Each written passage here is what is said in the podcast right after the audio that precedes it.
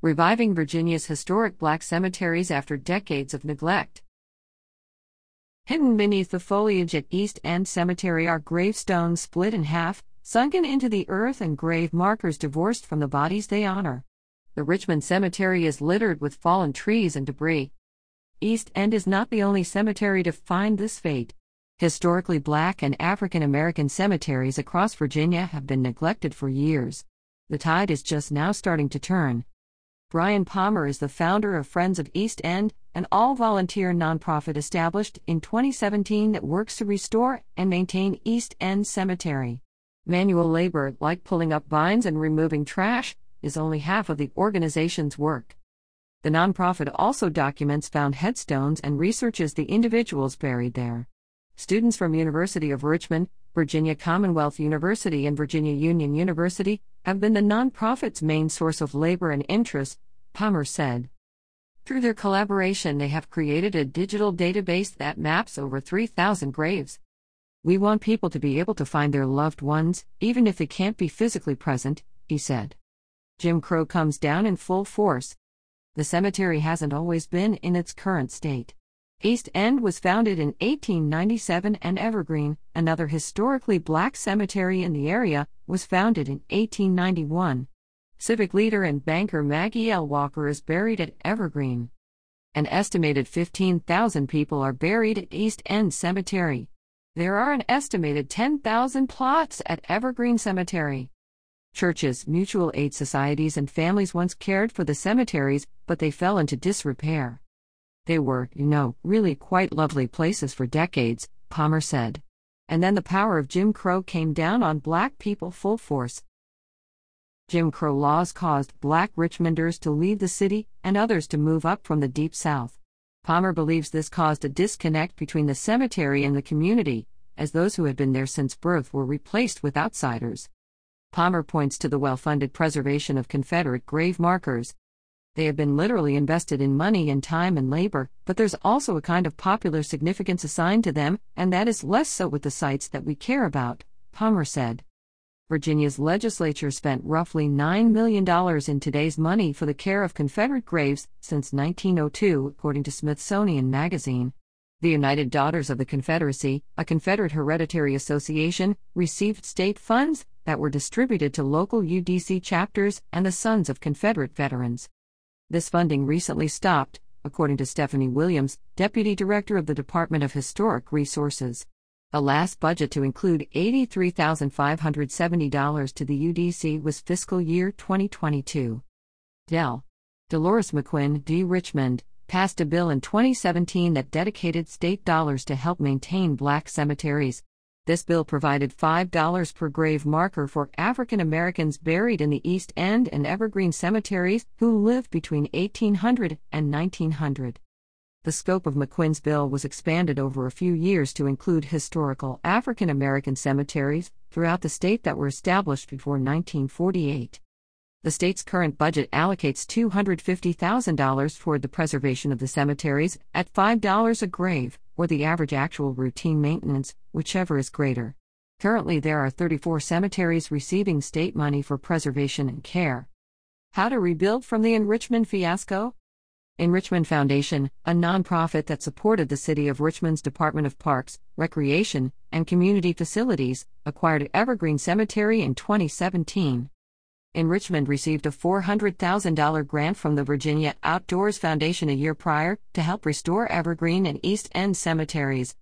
But the foundation would ultimately prove to be unqualified to take care of these historic sites. Friends of East End sounded the alarm before Enrichmond suddenly folded with hundreds of thousands of dollars in funding. The current Attorney General Jason Miyares said his office is investigating, and the mayor has previously indicated federal authorities could also be involved. There has been no update on the investigation. Enrichmond did not have the capacity or the knowledge to do the work it committed to do, owing to Palmer. This is a criticism that several community organizations had from the beginning. Looking forward, Palmer hopes there can be better collaboration, something that was missing under Enrichmond. All they had were political friends, Palmer said. And for some reason, the political friends wanted to put these cemeteries in their hands. History professor Ryan Smith has taught classes on Richmond's historic cemetery at Virginia Commonwealth University for about a decade. Why Enrichmond was selected for the funding, how they acquired the cemeteries, and their internal strategy was very opaque, he said. Smith does not think the city has the resources to properly restore these sites. The best thing that they could do would be to create a framework that allows the kind of successful volunteer operations that were working so well before Enrichmond got involved, Smith said. The cemeteries still are under the ownership of Parity LLC, the legal entity that represented Enrichmond through its ownership of East End and Evergreen, according to Smith. The dissolution of Parity and Enrichmond makes it difficult for the city to make a legal real estate transaction, Smith said. Smith published a book two years ago called Death and Rebirth in a Southern City Richmond's Historic Cemeteries. The main argument of that book was number one, that the color line and the lines of race shaped every element of death and burial in the city from its founding through the 20th century, he said. But Smith believes things are on the mend. We may, within the past generation or so, be finding ourselves in a moment where some of those older boundaries are starting to break down and people are starting to care about historical sites in ways that they had not in the past, and some opportunities for preservation have opened up, he said. 7th District Councilwoman Cynthia Newbille has hosted community meetings about the future of the cemeteries. This was the first time in the better part of a decade where people felt that they were genuinely being heard, according to Peyton Young, co chair of the Descendants Council. The Richmond based group advocates on behalf of descendants of historic black cemeteries in the area. Right now, it's more of a group effort to try to rectify the consequences of Enrichmond's behavior, as well as to address the issues that actually allowed Enrichmond to, you know, mistreat those cemeteries for as long as they did, Young said. Preservers of the Daughters of Zion Cemetery. As a little girl, Bernadette Whitsett Hammond would visit her ancestors buried at Daughters of Zion Cemetery in Charlottesville every Memorial Day. The cemetery was built in 1873. Prominent African American figures in Charlottesville were interred there, and family and community members maintained the plots. Like many other cemeteries of its kind, Daughters of Zion Cemetery fell into disrepair when families moved away and died out. The city did not take over maintenance of the cemetery because it was owned privately by the namesake organization that disbanded in the 1930s, according to Whitsett Hammond, a retired school psychologist and Charlottesville native. Charlottesville declared the cemetery abandoned in the early 1970s and assumed responsibility for its upkeep. The Preservers of the Daughters of Zion Cemetery formed in 2015. Whitsett Hammond is a member. They repaired a number of grave markers and deployed ground penetrating radar to unearth burials sunken over time. I think it was around 300 initially, and now we're well past that, said Edwina St. Rose, a retired administrative judge with the Equal Employment Opportunity Commission. Rose is a descendant of those interred at the cemetery. Their improvements have sparked curiosity in the community, St. Rose said.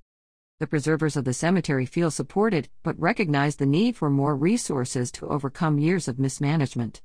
By the time people get involved and want to make that effort, the needs are so great for these cemeteries because they've been neglected so long, Whitsett Hammond said. A lot of times, what funds are available really are a drop in the bucket for what really needs to be done. African American Historical Society of Portsmouth. Mount Calvary Cemetery Complex in Portsmouth opened in 1879 and was closed in 1964. The 13 acre complex includes Mount Calvary and Mount Olive cemeteries, in addition to Fisher's Hill and a potter's field where the poor were buried without headstones. We had grass probably as tall as we are, said Dinah Walters, co chair and member of the African American Historical Society of Portsmouth. The Historical Society got involved with the cemetery in the 1980s and has handled research and restoration. Usually, if they did set aside some land for African American cemeteries, it's probably going to be the worst land that somebody didn't want, Walter said. The city of Portsmouth took over maintenance in 2019. The city's responsibilities include cutting down trees, picking up trash, and taking care of the cemetery plots. Charles Johnson, president of the society, called this basic maintenance. When it comes to the actual markers, the grave sites, and so forth, there is no direct city involvement, Johnson said. The cemetery did get help when the state expanded funding for African American cemeteries. They get $5 for each of the 266 graves. That funding is not enough to alleviate the problems, according to Johnson. The area is flooding, it's eroding, the graves are sinking, Johnson said. The markers are just going to go farther into the ground. Mount Calvary also received help to repair the stone markers of deceased military personnel at a discounted price. Portsmouth deemed Mount Calvary a city cemetery in June 2023. This means it will receive a portion of the $50,000 allocated to the Cemetery Perpetual Care Fund. That $50,000 applies to the maintenance, and that's been an ongoing issue, Johnson said. Mount Calvary's history has been plagued with racism, like many other historically African American cemeteries. The cemetery experienced a lot of vandalism in the 1960s during the civil rights movement as it was in a predominantly white neighborhood during this time. They just toppled stones, they broke stones, they did so much damage to the area, and that's when the cemetery really started to go down, Johnson said. The wrought iron that surrounded the family plots and entrances to the cemetery, as well as urns and shells honoring the deceased, were taken. Currently, the cemetery is dealing with flooding issues because of its low altitude, a common issue with many historical black cemeteries, according to Johnson. The group is waiting for a grant from the city to help alleviate the issue. Mismanagement will only continue unless community members see saving their local, historic cemeteries as a reason to contact their representatives and demand collective action, Johnson said. My grandfather told me, if you put your ear to the shell, you can hear the sea, Walter said. When you die, the seashell will take you back home. That was an old tradition. Conch shells used to be scattered around the cemetery, Walter said. There are only two left.